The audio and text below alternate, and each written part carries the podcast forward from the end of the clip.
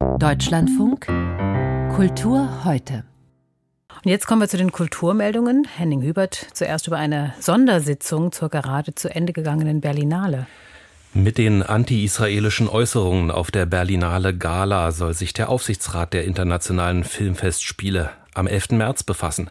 Nach dpa-Informationen hat Kulturstaatsministerin Claudia Roth von den Grünen dazu geladen, in ihrer Funktion als Aufsichtsratsvorsitzende der Kulturveranstaltungen des Bundes in Berlin.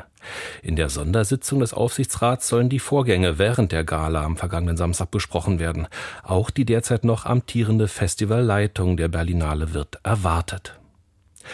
Für den 20. Preis der Leipziger Buchmesse, da sind jetzt aus 486 eingereichten Titeln noch 15 Werke übrig. So in der Sparte Belletristik unter anderem der Roman Eigentum von Wolf Haas und bei den Sachbüchern Christina Klemms gegen Frauenhass. Auch Jens Beckerts Buch Verkaufte Zukunft, warum der Kampf gegen den Klimawandel zu scheitern droht, ist noch unter den Nominierten für den Preis der Leipziger Buchmesse.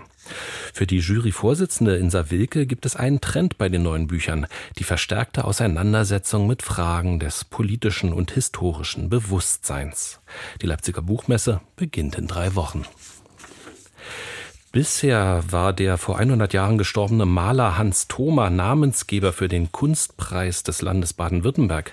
Weil sich laut Kunstministerium Hans Thoma mehrfach antisemitisch geäußert habe, kommt zur nächsten Vergabe die Umbenennung. Aus dem Hans Thoma Preis für bildende Kunst wird demnach künftig der Landespreis für bildende Kunst Baden-Württemberg.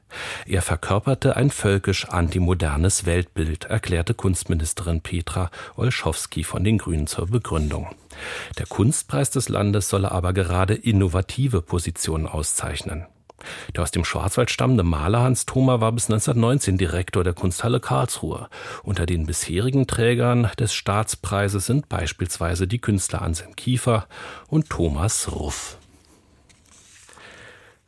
Ab morgen ist der Kulturpass des Bundes auch für den Geburtsjahrgang 2006 verfügbar. Allerdings ist er im Vergleich zum Vorjahr wegen der Haushaltslage auf 100 Euro pro Teilnehmer halbiert.